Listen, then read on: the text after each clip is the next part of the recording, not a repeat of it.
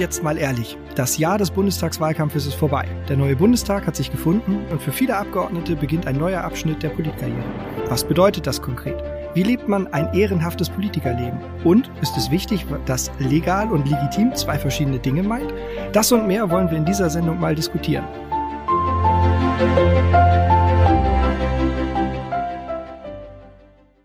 Deshalb sagen wir Moin und herzlich willkommen Herrn Dr. Christoph Bloss von der CDU und Herrn Falko Drossmann von der SPD, beides Bundestagsabgeordnete aus Hamburg. Moin und herzlich willkommen. Moin, moin. Moinsen. Ja, vielen Dank, dass ihr euch Zeit für unseren Podcast nehmt. Und mit mir oder mit uns vor dem Mikro sitzt unsere liebe VEK-Kollegin Minu Tikrani. Hallo Minu. Hallo. Äh, großartig. Kaffee ist auch da, Tee wird auch gerade geliefert. Ähm, Franzbrötchen, Schokobrötchen, alles, alles, das für das leibliche Wohl ist gesorgt. Ähm, fangen wir mal an, Herr Drossmann, ähm, oder nein, Falco. ja, äh, Christoph, ähm, komisch mit dem Du, muss ich mich ja noch dran gewöhnen. Ne? Äh, kanntet ihr euch vor der Wahl schon persönlich? Also persönlich nicht besonders gut. Ich glaube, wir sind uns mal begegnet bei der einen oder anderen Veranstaltung, aber jetzt persönlich nicht besonders gut. Also genau, wir haben uns ein paar Mal bei Veranstaltungen gesehen. Wir haben natürlich auch zwei oder drei Wahlkampfveranstaltungen zusammen gehabt, äh, weil wir in Hamburg natürlich auch dann immer zu Podiumsdiskussionen eingeladen werden im Wahlkampf und da sind wir uns begegnet, haben netten Schnack kurz davor, kurz danach gehalten. Das glaube ich auch überparteilich in Hamburg immer wirklich ganz gut, dass man sich auch über die Parteigrenzen meistens ganz gut versteht und Ansonsten haben wir uns aber noch nicht näher kennengelernt. Vielleicht reicht's ja in den nächsten Monaten mal für ein Bier im Regierungsviertel. was wissen Sie denn so konkret oder was, was wisst ihr denn so konkret? Das ist das letzte Mal, ist mir der Fehler passiert, versprochen. Was wisst ihr konkret über den anderen? Also ich äh, habe natürlich von Freiko Drossmann auch schon das ein oder andere Mal immer in den Medien was gelesen und ihn natürlich im Wahlkampf auch plakatiert gesehen. Äh, ich habe ihn auch immer über Johannes Kahrs äh, häufig natürlich wahrgenommen, den ich äh, natürlich auch aus dem Bundestag kannte, der ja in der letzten Legislaturperiode auch für Hamburg Mitte im Bundestag saß und insofern immer wieder mal was gelesen und gehört und jetzt bin ich gespannt, wie das in dieser Legislaturperiode sich dann im Bundestag darstellt, weil wir uns dann sicherlich auch in den nächsten Jahren das ein oder andere Mal im Plenum begegnen werden. Ja, und bei mir war es ähnlich. Also ich hatte ähm, Christoph Ploss das erste Mal wahrgenommen, äh, irgendwie als, als die CDU so, also äh, nach irgendeiner Wahl in Trümmern lag und dann plötzlich wie Zieten aus dem Busch irgendjemand, von dem man noch nie gehört hat, da plötzlich an der Spitze war. Äh, also neue Hoffnung und, und ähnliches und ich dachte mir, warten wir mal ab. Bin ja ein bisschen älter, haben schon so viele neue Hoffnungen äh, erlebt. Dann habe ich irgendwie eine Debatte mitbekommen, dass man jetzt Frauen nicht mehr als Frauen bezeichnen darf, sondern nur noch männlich sprechen muss. Also so eine Gender-Debatte und da bin ich dann das erste Mal drauf gekommen, wer ist denn das eigentlich? Also überhaupt, was hat er eigentlich für einen Doktor? Ja, Politik auch immer so eine Frage. Ähm, und äh, ja, dann habe ich ihn tatsächlich ein paar Mal wahrgenommen als, ähm, also er war ja Spitzenkandidat der CDU, warst du ja in Hamburg, nicht? Äh, so, das war ich nicht, sondern nur Wahlkreiskandidat. Aber wir haben natürlich dann uns auf einigen Veranstaltungen, die in Mitte stattgefunden haben, dann doch getroffen. Genau. Und jetzt bin ich gespannt, wie das wird, weil erster Eindruck, bin auch noch nicht so lange dabei wie Christoph, erster Eindruck ist, dass wir an manchen Stellen als Hamburgerinnen und Hamburger im Bundestag dann doch auch über Parteigrenzen hinweg für unsere Stadt zusammenarbeiten müssen. Ähm, und das wäre auch meine nächste Frage. Wie, wie intensiv ist denn so parteiübergreifend der Kontakt zu anderen Politikern aus dem eigenen Bundesland? Also man sieht sich ja gerade im Bundestag dann auch des Öfteren, auch wenn das natürlich ein viel größerer Bereich ist als jetzt in der Bürgerschaft oder in der Bezirksversammlung. Also Manche sieht man natürlich auch die ganze Woche nicht. Im Bundestag hängt das auch immer sehr stark davon ab, in welcher Arbeitsgruppe bzw. in welchem Ausschuss ist man. Also ich bin zum Beispiel im Verkehrsausschuss, da sehe ich dann natürlich die Kollegin Doro Martin von der SPD häufiger oder den Michael Kruse von der FDP. Also jeder Mittwochvormittag ist fest eingeplant und da äh, sehen wir uns auch. Und bei anderen, die zum Beispiel dann im Auswärtigen Ausschuss sind oder im Digitalausschuss oder im Bildungsausschuss, die sehe ich natürlich dann per se nicht so häufig. Aber trotzdem bei auch gerade namentlichen Abstimmungen oder irgendwelchen anderen Terminen wird es immer wieder vorkommen, dass man sich auch persönlich mal sieht. Und es war zumindest vor Corona auch immer gute Praxis und äh, das habe ich auch mal als sehr angenehm empfunden, dass man über Parteigrenzen hinweg dann in der Deutschen Parlamentarischen Gesellschaft zusammenkommt und dort zusammen dann auch nochmal ein Bier trinkt oder einen Wein trinkt oder vielleicht zusammen eine Currywurst ist. Spannend, finde ich cool. Wie habt ihr die, äh, die ganzen Monate jetzt nach der Wahl erlebt? Das war ja nun eine wirklich aufregende Zeit für alle. Ähm, stand ja dann auch eine ganze Zeit nicht fest, ähm, in welcher Konstellation die neue Regierung gebildet wird. Ähm, was, was macht das mit jemandem, der frisch gewählt ist? Ich meine, für dich das erste Mal, das war ja, glaube ich, so, so alles komplett neu. Ähm, und du, du bist da ja nun schon, schon ein bisschen erfahrener. Wie, wie habt ihr es wahrgenommen? Also ich, ich bin der Neuere, ich fange mal an. Äh, also ich war tatsächlich schwer beeindruckt. Ähm, äh, vor allen Dingen zu meinem vorherigen Leben. Vorher hatte ich also fünfeinhalb Jahre lang Verantwortung für 1700 Menschen und den wohl hm, quirligsten Bezirk äh, in, in, in Hamburg, wenn ich das mal so, so sagen darf. Und da war alles sehr strukturiert und eine hochprofessionelle Arbeit in der Verwaltung, in der Stadt sein. Also digitale Vorgänge, ähm, die da die Regel waren. Und dann bin ich in diesen Bundestag gekommen und musste meine E-Mail-Adresse auf einem Blatt Papier beantragen. Äh, so, also für E-Mail-Adresse ein Blatt Papier. Büros haben wir bis heute nicht. Äh, so, also da warten wir noch drauf, dass wir Büros zugeteilt bekommen. Und ich sag mal so, diese Administration innerhalb des Deutschen Bundestages, ich sag mal, das, da könnte, das, das ist ein Erweckungserlebnis. Also, dass es sowas wirklich noch gibt mit Einheitsaktenplänen und so etwas. Und ich dachte ihm immer, wer immer aus diesem Deutschen Bundestag über die Notwendigkeit der Digitalisierung gesprochen hat, der sollte mal bitte bei sich im Haus anfangen. Also da ist, war mein Bezirksamt sehr viel weiter. Und dann war es natürlich so, dass es zuerst mal um eine Regierungsbildung ging. Also da war es jetzt nicht so, dass irgendeiner auf Falco Drossmann gewartet hat in diesem Bundestag, der jetzt hier seinen, seinen Sermon äh, äh dazu gibt, sondern dann ging es darum, wie laufen Koalitionsverhandlungen, in welchem Klima laufen die Koalitionsverhandlungen, mit wem wird eine Koalition geschlossen, ähm, ähm, äh, wer, wer stellt die Regierung, wer wird Bundeskanzler. Das waren natürlich jetzt erstmal die bestimmenden Fragen und dann natürlich auch in unserer Fraktion. Und wir sind ja, also wir haben ja mehr Neue als Alte in der Fraktion. Also erstmalig gewählte. Wir sind eine unglaublich junge Fraktion, eine unglaublich weibliche Fraktion, eine sehr diverse Fraktion. Und da dann auch mit den alten, mit den Mechanismen der alten Bundesrepublik zu versuchen, jetzt Zuteilung nach Landesgruppen in Ausschüssen und Ähnlichem hinzubekommen, äh, das war schon, das war schon sehr interessant, das mitzubekommen. Das glaube ich. Durftest du dein Büro behalten? Ich hoffe ja. Also ich habe hart drum gekämpft. Wir mussten ja insgesamt leider als Fraktion ein paar abgeben, weil das sich ja immer auch an den Wahlergebnissen bemisst. Und äh, da wir ja leider verloren haben, mussten wir auch Büroräumlichkeiten abgeben. Aber ich habe um mein Büro gekämpft. Es hat auch gereicht, das zu halten. Und äh, ich habe ja auch eine neue äh, Büronachbarin, nämlich Angela Merkel, die in den Bürokomplex unter den Linden eingezogen ist. Also alle Altkanzler, die haben äh, ja Recht auf ein Büro bis ans Lebensende und äh, noch auf einen kleinen Mitarbeiterstab, also Gerhard Schröder, Angela Merkel, mhm. äh, nicht Helmut Kohl vorher natürlich auch, äh, Helmut Schmidt und so weiter. Und äh, Angela Merkel ist jetzt meine Nachbarin und wir haben neulich auch schon kurz uns unterhalten und ja, insofern ganz spannend, was sich da tut. Aber ich bin tatsächlich einer der letzten äh, Unionsabgeordneten noch in diesem Gebäudekomplex. Hat sie dir schon mal Kaffee eingeschenkt? Das soll ja, ähm, hat man ja so gehört, ihr Signature-Move gewesen sein, dass sie, wenn, wenn, wenn Gäste da sind, dass sie das immer persönlich gemacht hat mit der Kanne. Das äh, kann ich tatsächlich noch nicht sagen, weil als ich sie äh, neulich gesehen hatte, da war sie noch am Einräumen äh, und gerade dabei, das Büro zu beziehen. Also ich gehe davon aus, mittlerweile ist auch eine Kaffeemaschine da und äh, vielleicht klappt es beim nächsten Mal und äh, dann werde ich berichten beim nächsten Podcast. Ger gerne. Also das würde mich wirklich interessieren, weil das könnte ich mir vorstellen, dass das eine ganz tolle Nachbarin ist. Also so, so eine Büronachbarin, glaube ich, könnte man sich gar nicht besser aussuchen. Ich habe noch mal eine Frage zurück zu dem Thema fraktionsübergreifend zusammen für Hamburg arbeiten hm. müssen hat, glaube ich, Christoph gesagt. Müssen? Nö. Oder jemand hat müssen gesagt. Ich, kann mich zumindest nicht dran erinnern. genau, nee, nee, also, wollte ich da nochmal nachfragen. Aber man kann, man ähm, kann auch, also je nachdem, wie man es, je nachdem, wie man sieht, äh, ich will das mit müssen, würde ich auch gar nicht negativ interpretieren, äh, weil wir haben ja auch eine Verantwortung. Das ist ja jetzt nicht so, dass wir nur sagen, wir haben vielleicht auch das Glück, unser Hobby im Moment zum Beruf äh, gemacht zu haben. Äh, und das, wir haben ja ein fahren ja nicht nach Berlin und sagen, es ist jetzt eine Freizeittour und wir wollen mal ein bisschen Spaß haben und kommen dann wieder, sondern wir haben ja sehr, sehr wichtige Aufgaben für die Gesellschaft äh, zu erledigen.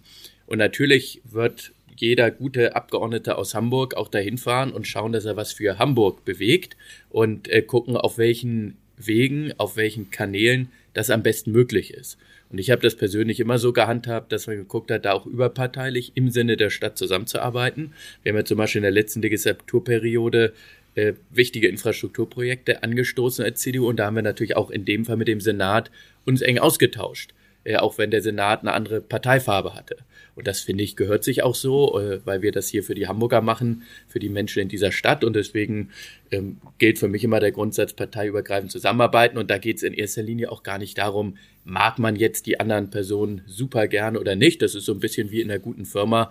Äh, da wird das einfach ja auch erwartet, dass man professionell und gut im Sinne einer großen Sache zusammenarbeitet. Hm jetzt nähern wir uns so langsam dem Begriff der Ehre und ähm, das Thema passt eigentlich ganz gut. Also Sie sind ja von Hamburgern gewählt für den Bundestag, also äh, aus der Stadt, aus unserer Stadt Hamburg ähm, in unsere Bundesregierung, nicht Regierung, aber doch in die Bundesregierung hineingewählt. Wenn Sie da jetzt ähm, die Waage haben zwischen Hamburg und Deutschland, wofür schlägt dann Ihr Herz oder euer Herz besser, mehr?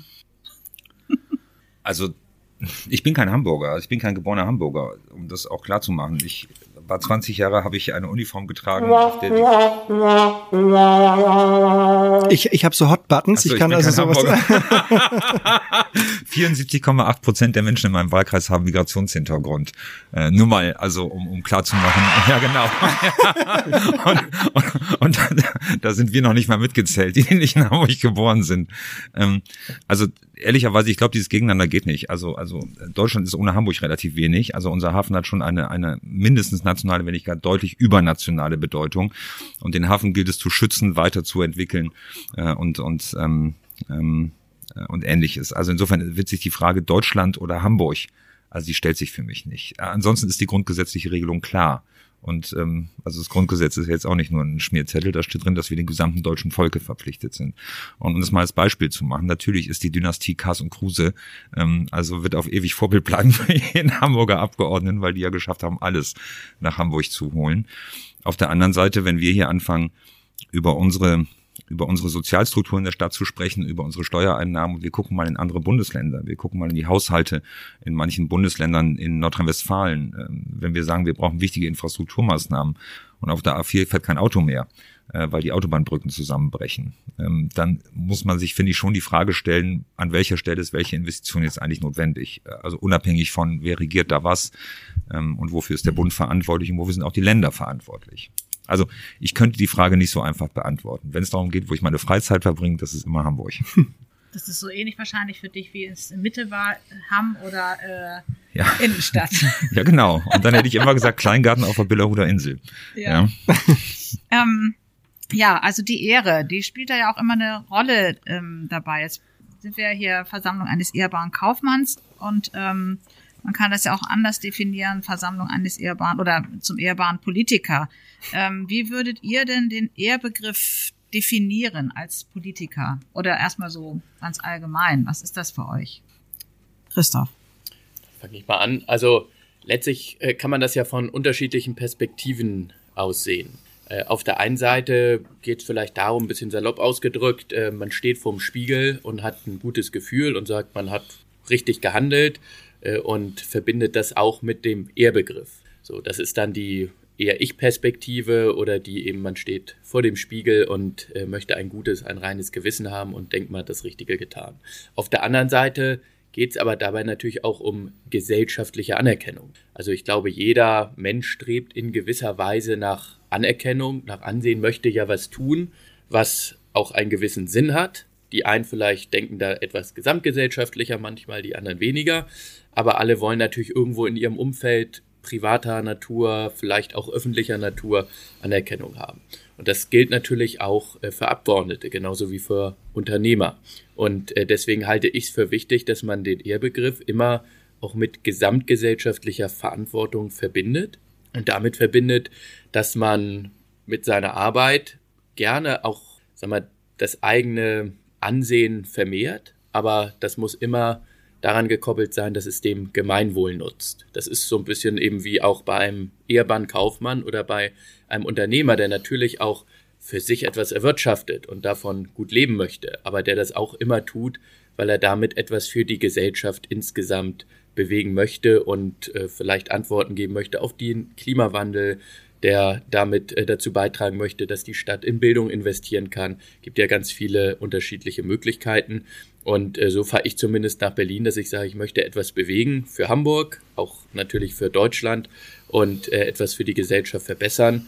Und natürlich freue ich mich auch immer, wenn dann das viele in der Bevölkerung teilen und sagen, ja, der arbeitet viel, der macht viel und der erfüllt seine Pflichten und macht das gut. Natürlich äh, freut einen das. Und dementsprechend, glaube ich, kann man das immer auch von unterschiedlichen Perspektiven betrachten. Ich ich kann mit dem Begriff einfach nichts anfangen. Das ist, also als ich, als ich 1997 zur Bundeswehr gekommen bin, bin ich in dieses Kompaniegebäude gegangen, dahin ein Schild über der Tür und da stand drauf, Dulce et decorum ist pro patria mori. Also süß und ehrenvoll ist es fürs Vaterland zu stand sterben. bei mir in der so. Schule. Ich bin aufs genau. Joanneum gegangen, das äh, stand auch am Eingang. Und das fand ich schon irgendwie, das fand ich schon irgendwie so ziemlich daneben. Und das war so das erste Mal, dass ich wirklich effektiv, was denn daran ehrenvoll, also wo man sich mal da, darüber Gedanken gemacht hat. Und dann habe ich mit diesem Wort einfach Schwierigkeiten. Das ist aus meiner Sicht, war der, war der Begriff Ehre einen Dritten Reich komplett überhöhter. Heute ist er auch nicht nur ein positiver.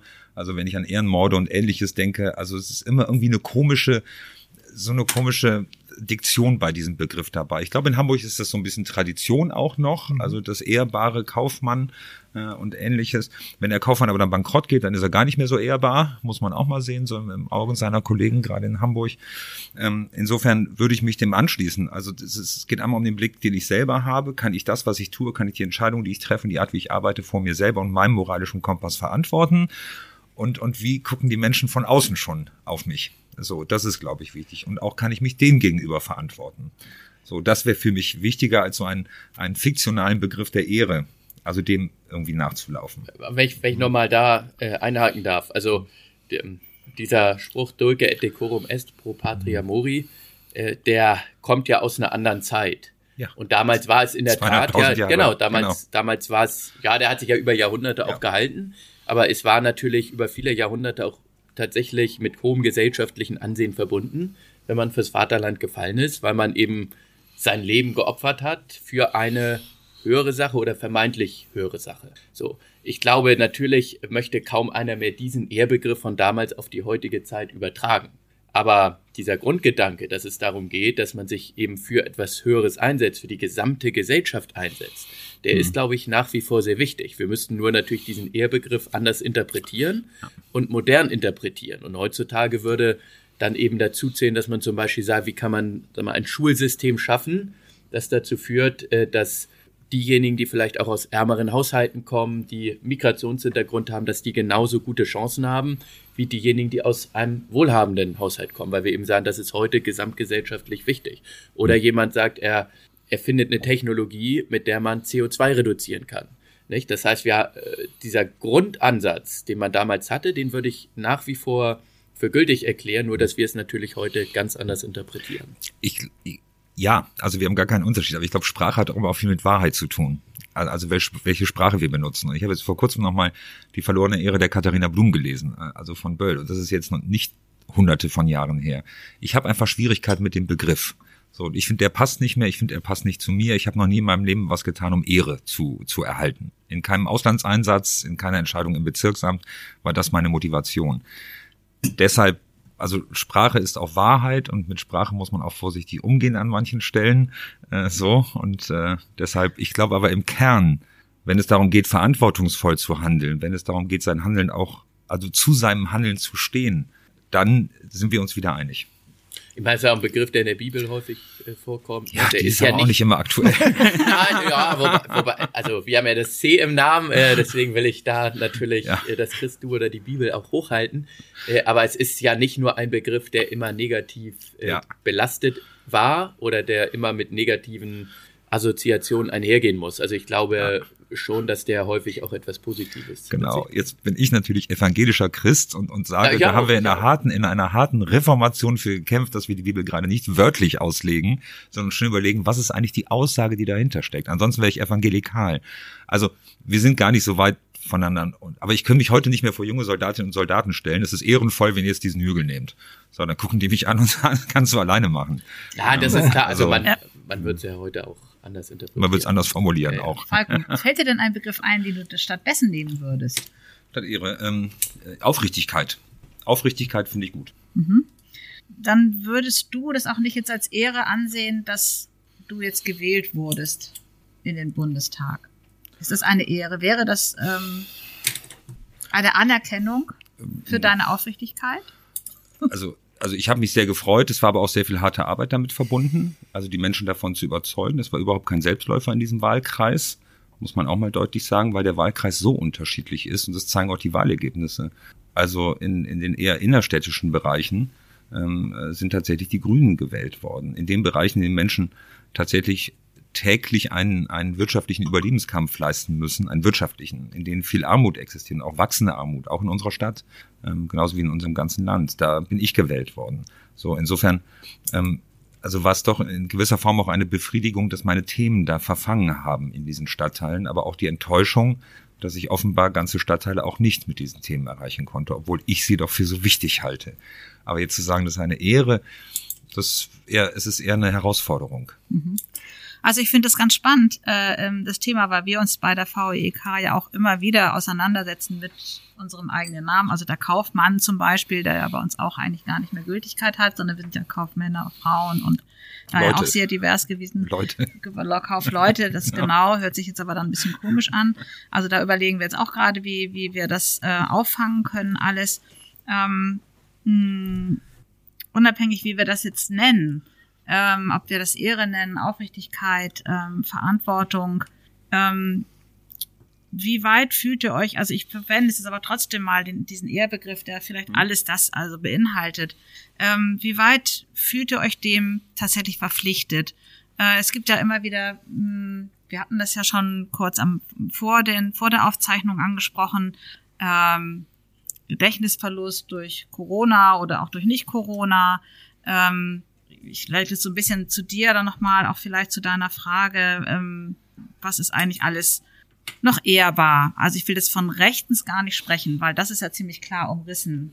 Aber ähm, wie seht ihr das wieder? Wie findet ihr das wieder in der Politik? Also ich äh, will erstmal eine Lanze insgesamt für die Politik brechen, äh, auch wirklich parteiübergreifend. Ich glaube, dass wirklich die meisten, die in der Politik tätig sind, das mit Leidenschaft machen auch aus Überzeugung machen, die wollen auch was bewegen. Da diskutiert man dann über unterschiedliche Ansätze oder Inhalte, aber das sind nicht Leute, die irgendwie da nur reingehen, weil sie sich persönlich bereichern wollen oder weil sie persönlichen Nutzen davon haben. Äh, und das ist, glaube ich, auch ein großer Vorteil der deutschen Demokratie. Das ist in anderen Ländern manchmal anders. Äh, da kann man ja auch nur für Ämter erfolgreich kandidieren, wenn man ein großes Vermögen hat. Und deswegen glaube ich wirklich parteiübergreifend, muss man sagen, äh, haben die meisten wirklich einen guten Geist und die wollen hier richtig äh, was schaffen. Das würde ich für sehr viele Kollegen im Deutschen Bundestag wirklich behaupten und in Anspruch nehmen. Und dass es dann natürlich schwarze Schafe gibt, über die wir vielleicht gleich auch noch sprechen, äh, das ist auch klar. Das hat man in jeder Organisation und dann ist immer wichtig, dass man sagt, dort wo es schwarze Schafe gibt, muss man gegen die schwarzen Schafe auch entschlossen vorgehen. Nichtsdestotrotz hat die Politik aber vielerorts ja wirklich einen schlechten Ruf. Das sieht man ja nun auch an vielen Nichtwählern.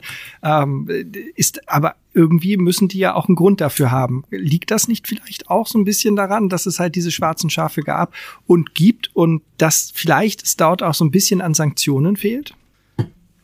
Also wissen Sie, ich habe jetzt noch nicht gehört, dass Speditionsunternehmen deutlich besseren Ruf haben. Ha, haben als, sie auch nicht. Das, wir, ja, wir sind Politiker, die, also nur mal, um das auch mal, um das auch mal klar zu machen. Nur, nur also, Banken und Versicherungen sind noch verrufener als genau, Logistik. Also, genau, also ne? deshalb. Und ich glaube, ja, und, und da gibt es auch relativ oder sehr, sehr viele anständige Leute, so und und sicherlich auch einige schwarze Schafe. So, die dominieren aber das öffentliche Bild und so ist es in der Politik auch. Das, was Kollege Ploss gerade eben gesagt hat, kann ich auch für die hamburgische Bürger, also jetzt das, was ich so kenne, die hamburgische Bürger in den Bezirksversammlungen, die Tausenden von ehrenamtlichen Hamburgerinnen und Hamburgern, die tagsüber arbeiten gehen und sich abends dann drei Stunden jeden Abend in irgendwelchen Ausschüssen Bebauungspläne vorstellen lassen. So, ähm, für 21 Euro, die sie dann kriegen. Also das macht keiner aus Geld, gerade in Hamburg nicht. Und, und, und die will ich, die will ich wirklich nicht mit in diese Schublade stecken. So, so einfach darf man es sich auch nicht machen in der Demokratie. Und ich teile das, wer, wer sich, wer sich wirklich eklatant daneben benimmt, äh, der gehört dann auch, der gehört dann auch sanktioniert. Und zwar dann auch massiv innerhalb der Partei aber auch strafrechtlich natürlich. Hm. Nun, nun ist es ja immer, immer schwierig, äh, wenn, wenn wir jetzt sagen, Erbe haben wir ja eben schon gesehen, das äh, hat ja viele Facetten und jeder guckt da anders drauf. Aber ist es irgendwie möglich, dass man sich immer, sag mal, ehrbar verhält als Politiker oder immer aufrichtig auch ist? Oder gibt es auch einfach Situationen, wo man sagt, na ja, das, ich würde es jetzt gerne, aber ähm, aus den und den Gründen kann ich es jetzt gerade nicht? Wissen Sie, ich habe ich kann jetzt aus meiner Funktion jetzt im Bundestag, das kommt gerade erst äh, so. Also, also als Beispiel, ich bin jetzt für die SPD für den gesamten Bereich der Heeresrüstung zuständig. Äh, neue Panzers, die gekauft werden müssen. Es sind viele Milliarden Euro, die da in den nächsten Jahren entschieden werden. Und was ich in den letzten zwei Wochen an Einladungen von Unternehmen bekomme, ist schwer beeindruckend. Ja, so. Mhm. Also muss man ehrlich mal sagen. Äh, also insofern, da muss ich meinen Weg natürlich noch finden. Wie gehe ich damit um? Die haben natürlich ein Recht, mit mir zu sprechen aber mit wem spreche ich eigentlich, mit wem spreche ich nicht? Also das sind Dinge, da brauche ich dann auch Rat meiner Fraktion.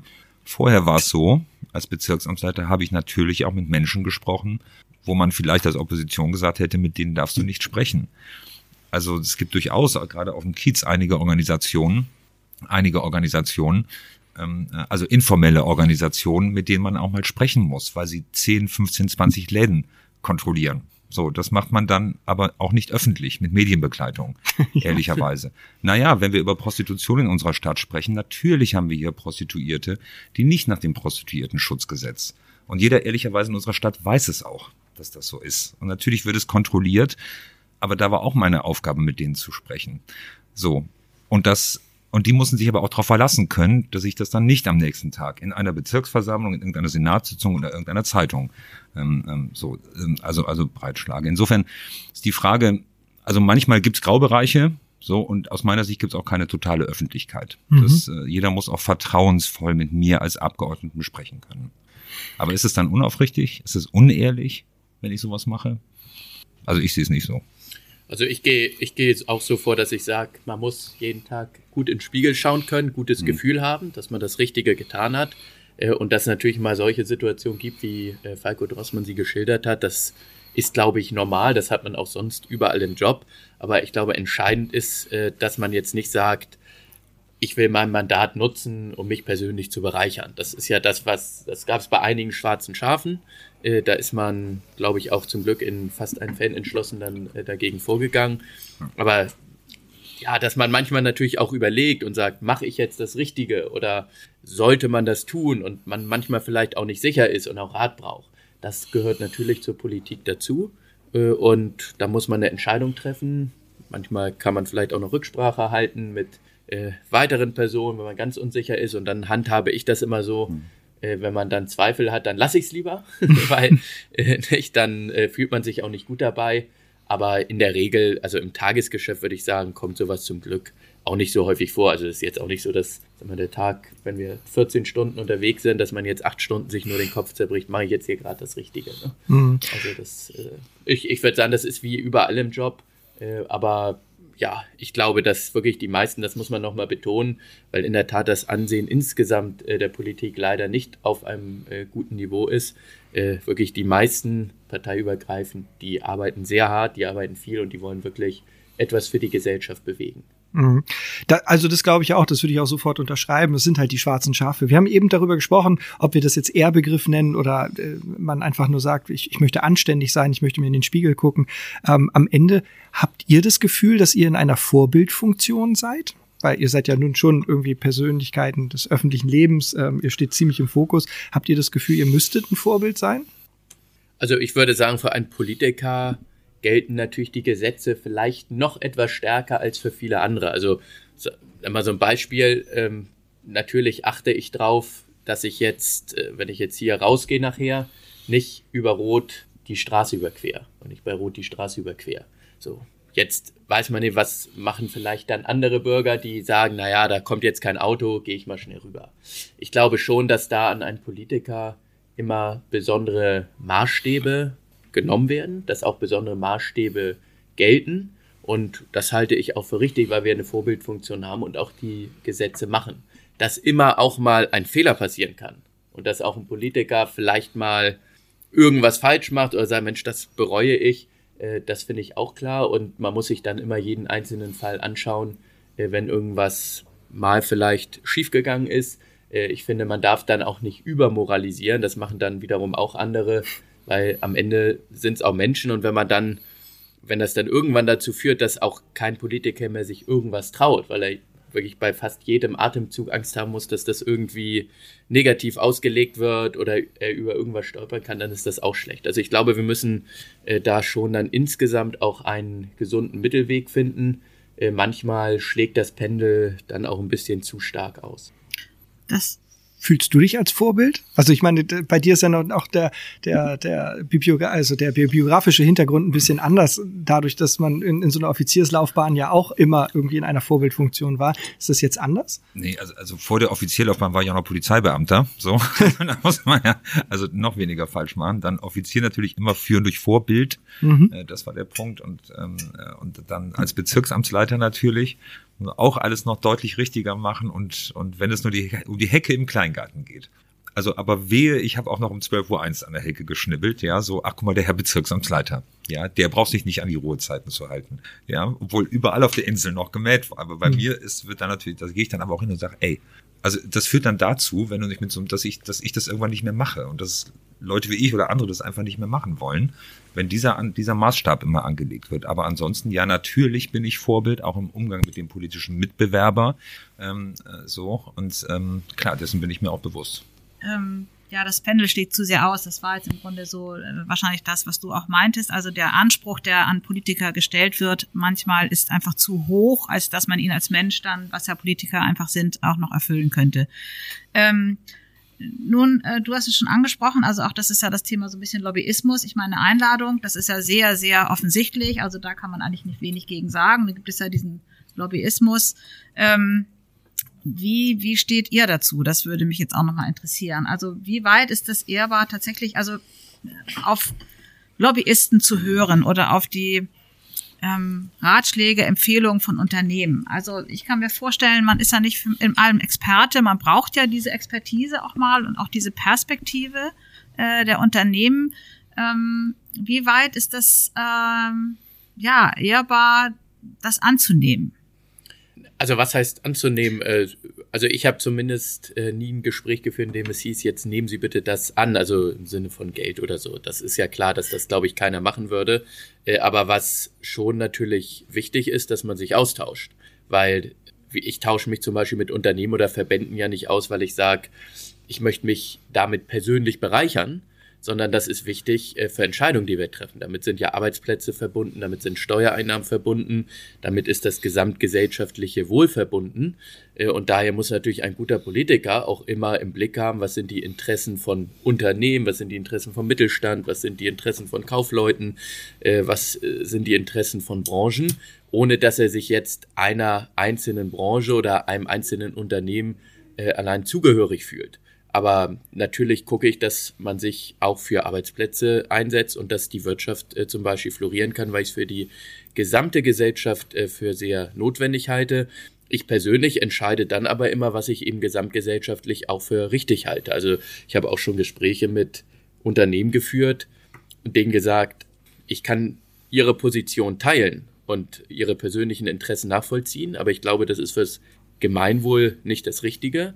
Und deswegen werde ich mich dafür nicht einsetzen. So, und deswegen muss man auch als Politiker natürlich immer zwischen unterschiedlichen Interessen abwägen.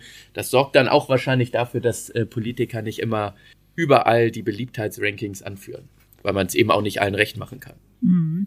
Naja, und nun gibt es ja schon Beispiele, wo äh, Gesetzesvorlagen, die dann auch Gesetze wurden, die von ähm, Beratern ähm, entworfen wurden, die dann schon eindeutig auch einer bestimmten Branche zugeordnet werden konnten. Also Zigarettenindustrie Beispiel, da gab es äh, zumindest die Versuche auch. Ich glaube, es gab, es gibt auch noch andere Beispiele. Ich habe es jetzt leider gerade nicht parat.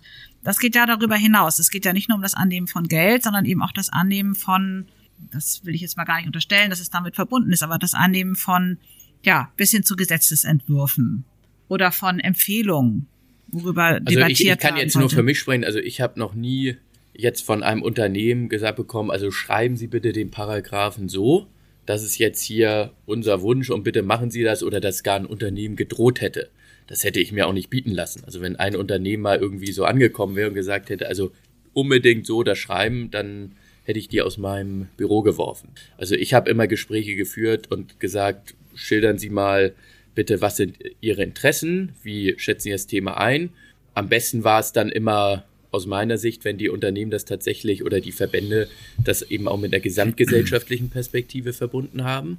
Und dann habe ich eine Entscheidung gefällt. Ich habe manchmal auch Gespräche gehabt, zwei, drei hintereinander, die waren von den Interessen her völlig widersprüchlich. Also da hätte ich ja gar nicht, selbst wenn ich es gewollt hätte, nach jedem Gespräch rausgehen können und sagen können, ja, jetzt willst du die alle hier zufriedenstellen. Äh, das ist eben dann manchmal das etwas harte Los des äh, Politikers. Aber das, also es gab einige Fälle, die waren ja auch mal in den Medien, da hat dann irgendwie, ich glaube, VW mal in Niedersachsen irgendwie einen Paragraphen reingeschrieben. Äh, das geht natürlich äh, so nicht. Eine Empfehlung kann jeder geben. Also natürlich sagt auch mal ein Verband, Logistikverband, wir bräuchten für Planungsbeschleunigung eine Änderung dieses Paragraphen. So, dann guckt man sich den natürlich an. Aber das halte ich auch für legitim. Man muss immer genau draufschauen und es, äh, wo, wo bei mir die Grenze eben erreicht ist, dass es dann, vor allem wenn es um persönliche Bereicherung geht, die darf auf keinen Fall damit verbunden sein. Und äh, das finde ich auch wichtig, dass es da jetzt auch in der Gesellschaft Debatten gab in den vergangenen Jahren, die vielleicht den ein oder anderen Missstand behoben haben.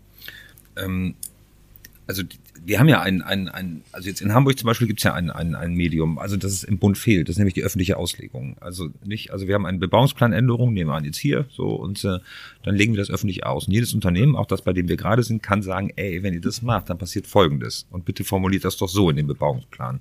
Also, dass wir Industriegebiet bleiben, dass wir Tag und Nacht anliefern können, dass die Emissionswerte so und so sein können.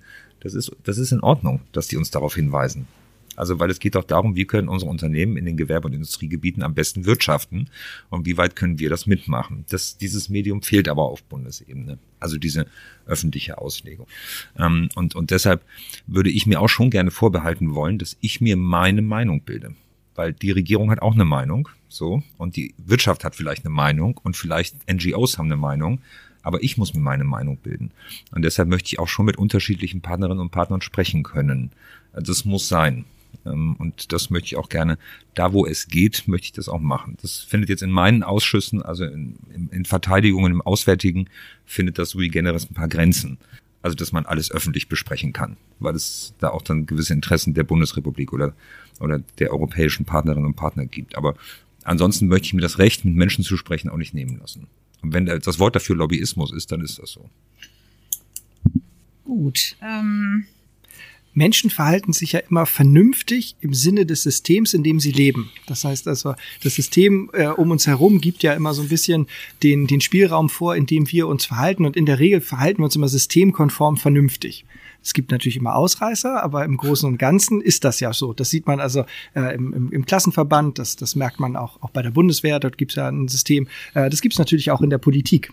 Ähm, und und die, die große Frage ist ja, welche Facetten des Systems sorgen eigentlich für die Kultur bei euch in der Politik? Weil es ist ja schon schwierig, ähm, an der einen oder anderen Stelle, das unterstelle ich jetzt einfach mal, wirklich die Wahrheit klipp und klar zu formulieren, obwohl man selbst denkt, ja, aber das ist ja einfach so. Man kann ja nicht in, in der Bundespressekonferenz sitzen als, als Minister und sagen, also wissen Sie was, weil das ist das, was ich oft gedacht habe, sag es doch einfach mal. Ne? Ähm, ähm, ja, wir haben mit, mit vielen dummen Menschen an der Stelle zu tun und ähm, äh, auf die können wir jetzt aber keine Rücksicht nehmen, weil sie wissen es nicht besser, sie wollen es nicht besser wissen und die sind halt auch der, der Diskussion irgendwie nicht, nicht, nicht, nicht zugetan. Deswegen machen wir es jetzt einfach so und ich möchte dazu nichts mehr hören. So, das sagt man ja nicht, sondern es wird dann immer sehr verklausuliert und ähm, man hat ja immer so das Gefühl, es wird dann eigentlich um den Kern so ein bisschen rumgetanzt, aber so richtig den Finger in die Wunde legt man nicht.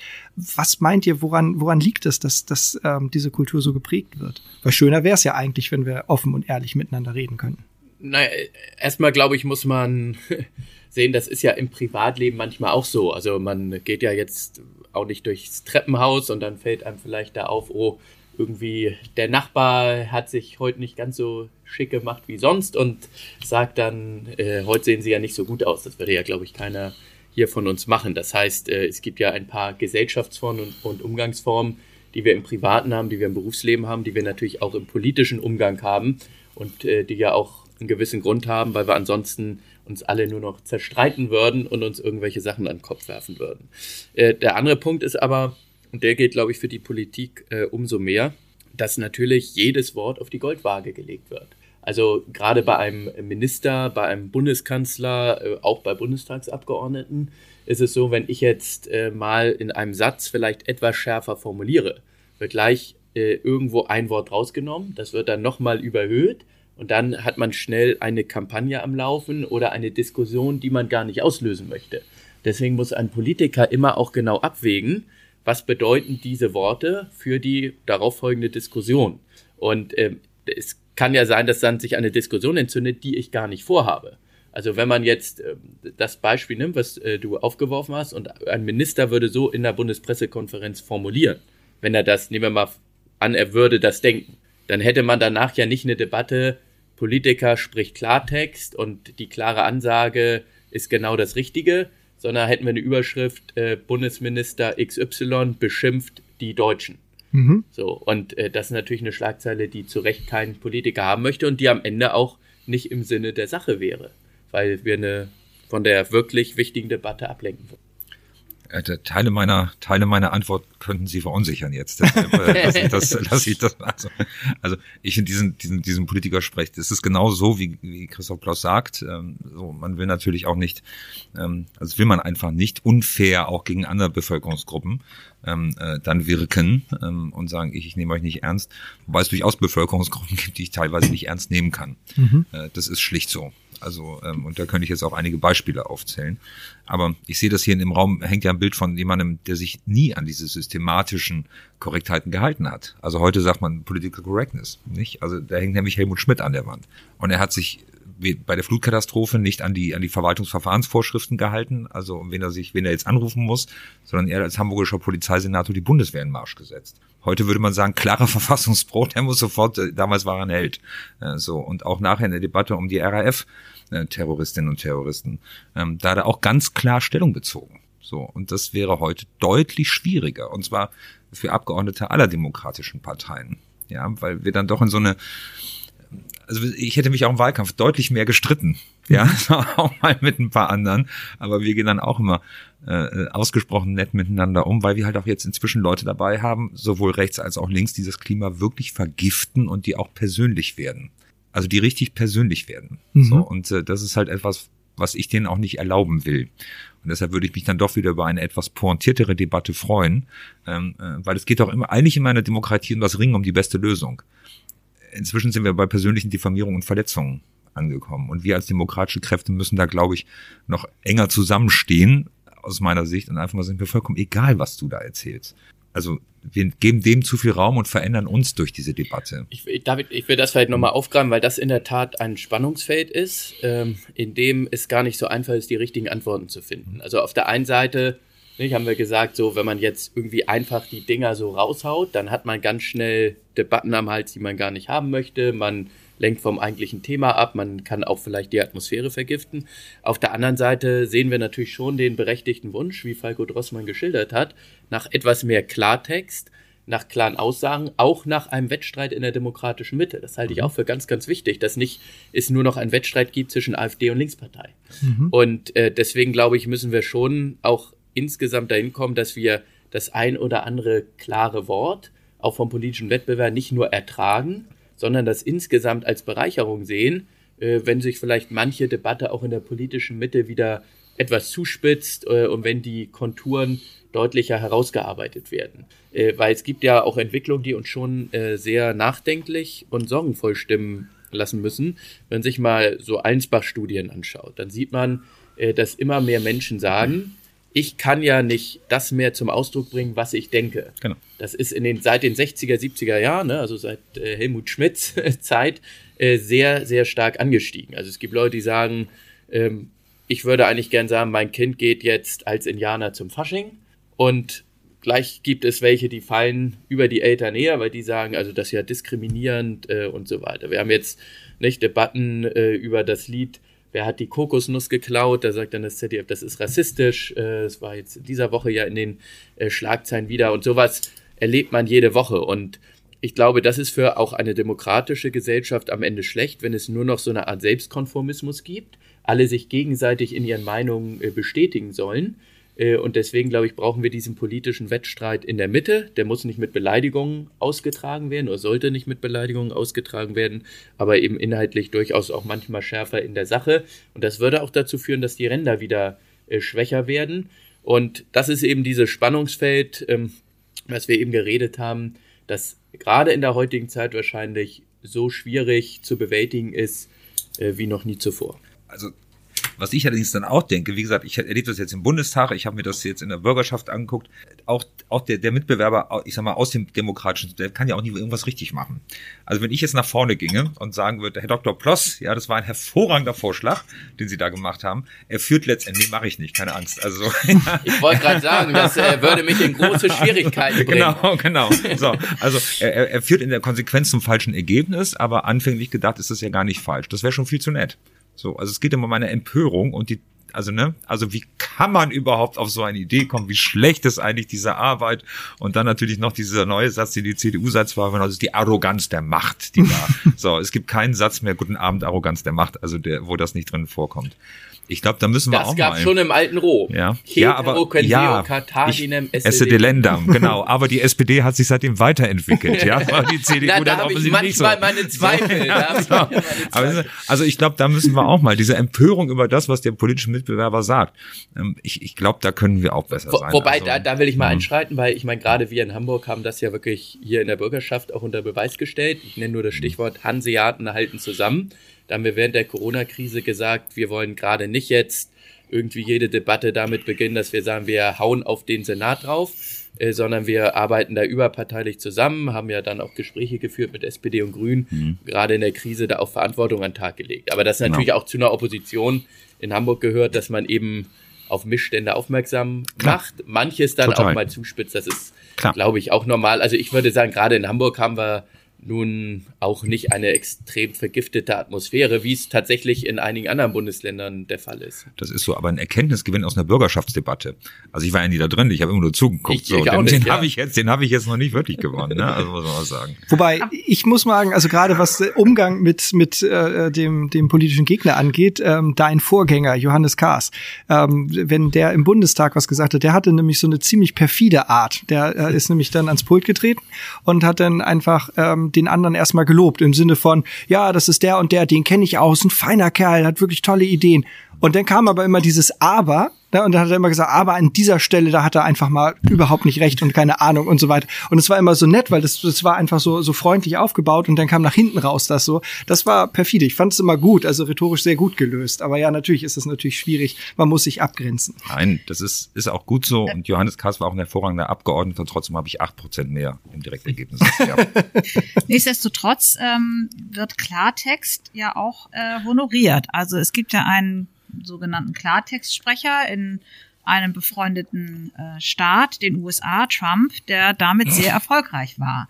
Ähm, also gibt es vielleicht auch eine, doch eine Sehnsucht äh, der Bürger, der Wähler nach Klartext? Da, also, äh, das haben wir ja eben auch schon äh, bei der Debatte versucht deutlich zu machen, dass natürlich es bei vielen auch den Wunsch gibt nach Klartext, auch nach klaren Sätzen und nicht so einem Politikergeschwurbel. Ich glaube, wir beide stehen auch im positiven Sinne für die Abteilung Klartext. Wir schauen uns nicht Debatten anzustoßen. Wir schauen uns nicht da, um mal den Finger in die Wunde zu legen, uns auch vielleicht mal mit Leuten anzulegen, weil wir sagen, im Sinne der Sache ist das richtig und wir müssen das jetzt durchbringen. Äh, aber Klartext heißt ja nicht, dass man äh, wie Donald Trump auftritt. Also man kann ja inhaltlich hart in der Sache argumentieren. Äh, man kann um die besseren Argumente streiten und das ist, glaube ich, das, was wir uns auch vorstellen, dass man sagt, dieser Wettstreit in der demokratischen Mitte muss stattfinden.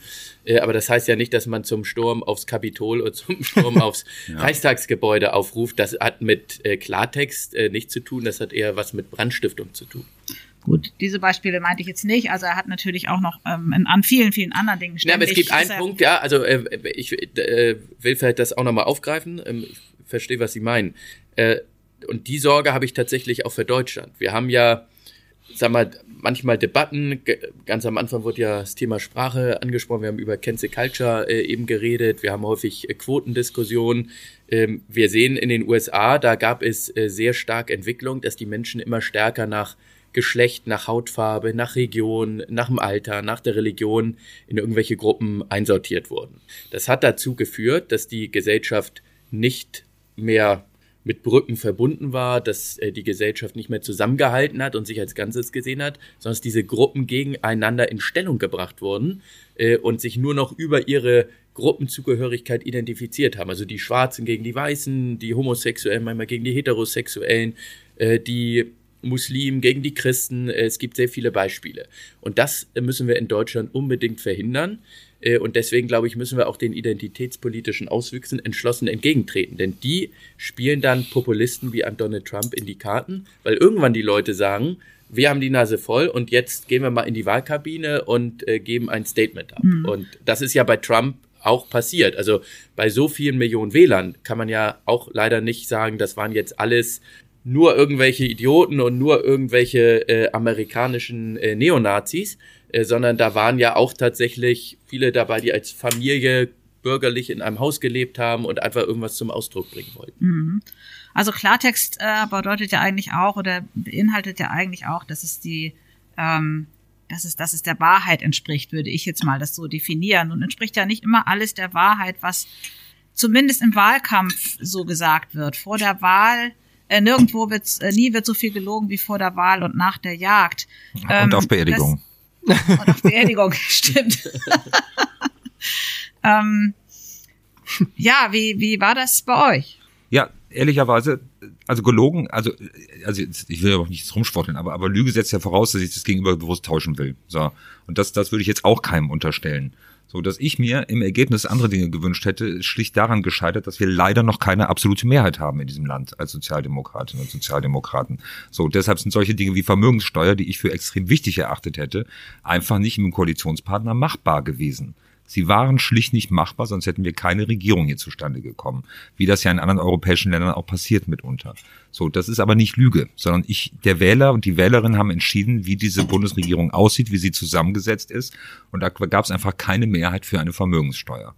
Ich habe aber nicht gelogen, als ich gesagt habe, ich finde sie richtig, ich bin davon überzeugt. Wir müssen jetzt nicht drüber diskutieren, tausendmal gemacht. So. aber aber ist das mal als Beispiel genommen. Ja, ähm, mhm. so. Ich vielleicht nochmal auch ein anderes Beispiel. Ähm, sag mal, die Impfpflicht. Ne? Olaf ja. Scholz hatte ja im Wahlkampf gesagt, eine Impfpflicht wird es mit mir nicht geben. Andere hatten das auch gesagt, Christian Lindner. Und äh, jetzt hat Olaf Scholz seine Meinung geändert. Und ich würde in dem Fall äh, Olaf Scholz auch zugutehalten, äh, dass wir natürlich seitdem auch neue Entwicklungen gesehen haben. Also ich hätte mich jetzt hinstellen können, sagen können, als CDUler, ja, Olaf Scholz ne, hat gelogen, äh, Unwahrheit gesagt, vor vier Monaten noch was anderes behauptet. Das wäre aber nicht ganz redlich, weil wir in, damals noch gar nicht äh, wussten, dass wir eine so geringe Impfquote hatten. Alle dachten, es lassen sich viel ja. mehr impfen. Wir haben die Virusmutationen äh, damals nicht ahnen können. Und wenn es dann solche neuen Entwicklungen gibt, dann muss ein guter Politiker auch immer darauf reagieren. Dann wäre es schlecht, wenn er sagt, aber ich habe jetzt vor vier Jahren gesagt, Genau. So ist es und wir halten jetzt daran fest, auch wenn ich jetzt weiß, ist es falsch. Äh, und deswegen finde ich, in solchen Situationen muss man das dann gut begründen, aber das ist dann auch legitim. Zu der Frage der politischen Klarheit, also das lässt mich nicht los. Ich habe also ich habe eine relativ große Behörde in Hamburg geleitet und mitunter habe ich dann auch rechtliche Vorschriften, also neue Vorschriften bekommen, neue Gesetzesvorlagen oder neue Gesetze ja dann, wo ich mir dachte, was möchte uns der Verfasser damit sagen? Also wo ich dann mein Rechtsamt erstmal bemühen musste, die mir sagen mussten, was bedeutet das jetzt eigentlich für uns und ähnliches. Und ich habe das Gefühl, dass wir ganz viel, also durch viele Menschen wissen nicht mehr, wie eigentlich Entscheidungen in unserem Land zustande kommen, also kennen das demokratische System so nicht mehr. Ähm, ähm, äh, und, und dann schreiben wir auch Texte, die kein Mensch mehr versteht. Also ich, meine, ich habe auch einen Hochschulabschluss und ich muss mir immer die Version in einfacher Sprache äh, äh, holen, so, weil ich halt einfach kein Volljurist bin, äh, der das hinkriegt. Und ich glaube, da müssen wir auch mal dran arbeiten. Also sowohl Verfahren wieder Transparenz zu machen, aber auch eine Sprache zu sprechen, die Menschen auch in der Lage sind zu verstehen das wäre auch ein Thema, das mir wichtig wäre. Äh, ich hatte heute Morgen, habe ich mich gerade um sieben Uhr an die U-Bahn-Station in der Hammerkirche gestellt und habe Flugblätter verteilt. Äh, und zwar melden Sie sich bei mir, wenn Sie Fragen haben. Also tatsächlich aus dem tiefen Wunsch heraus, dass die Leute mir nicht sagen, ja, wir sehen dich ja nie hm. oder, oder ähnliches, ähm, äh, sondern zu sagen, wie komme ich eigentlich in den Austausch über Impfpflicht? Also wie, wie, wie verschaffe ich mir eigentlich meine Meinung? Über Spiegel Online, also was ich dann auf dem Handy mir anschaue, oder über Expertenanhörungen in der parlamentarischen Linken oder im Seehammer Kreis. Also wie komme ich eigentlich zu meiner Meinung? Und da ist mir auch wichtig, den Draht, und da weiß ich auch, dass das bei anderen Parteien auch so ist, den Draht zu den Menschen zu halten. Und im besten Fall sie sogar dazu zu kriegen, sich selber politisch zu engagieren.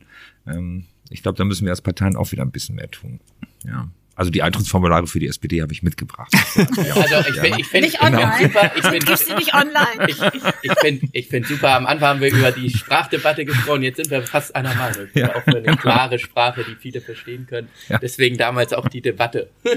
ja, genau, das ist, genau. Sehr gut. Mit dem Konsens sollte man dann auch immer enden.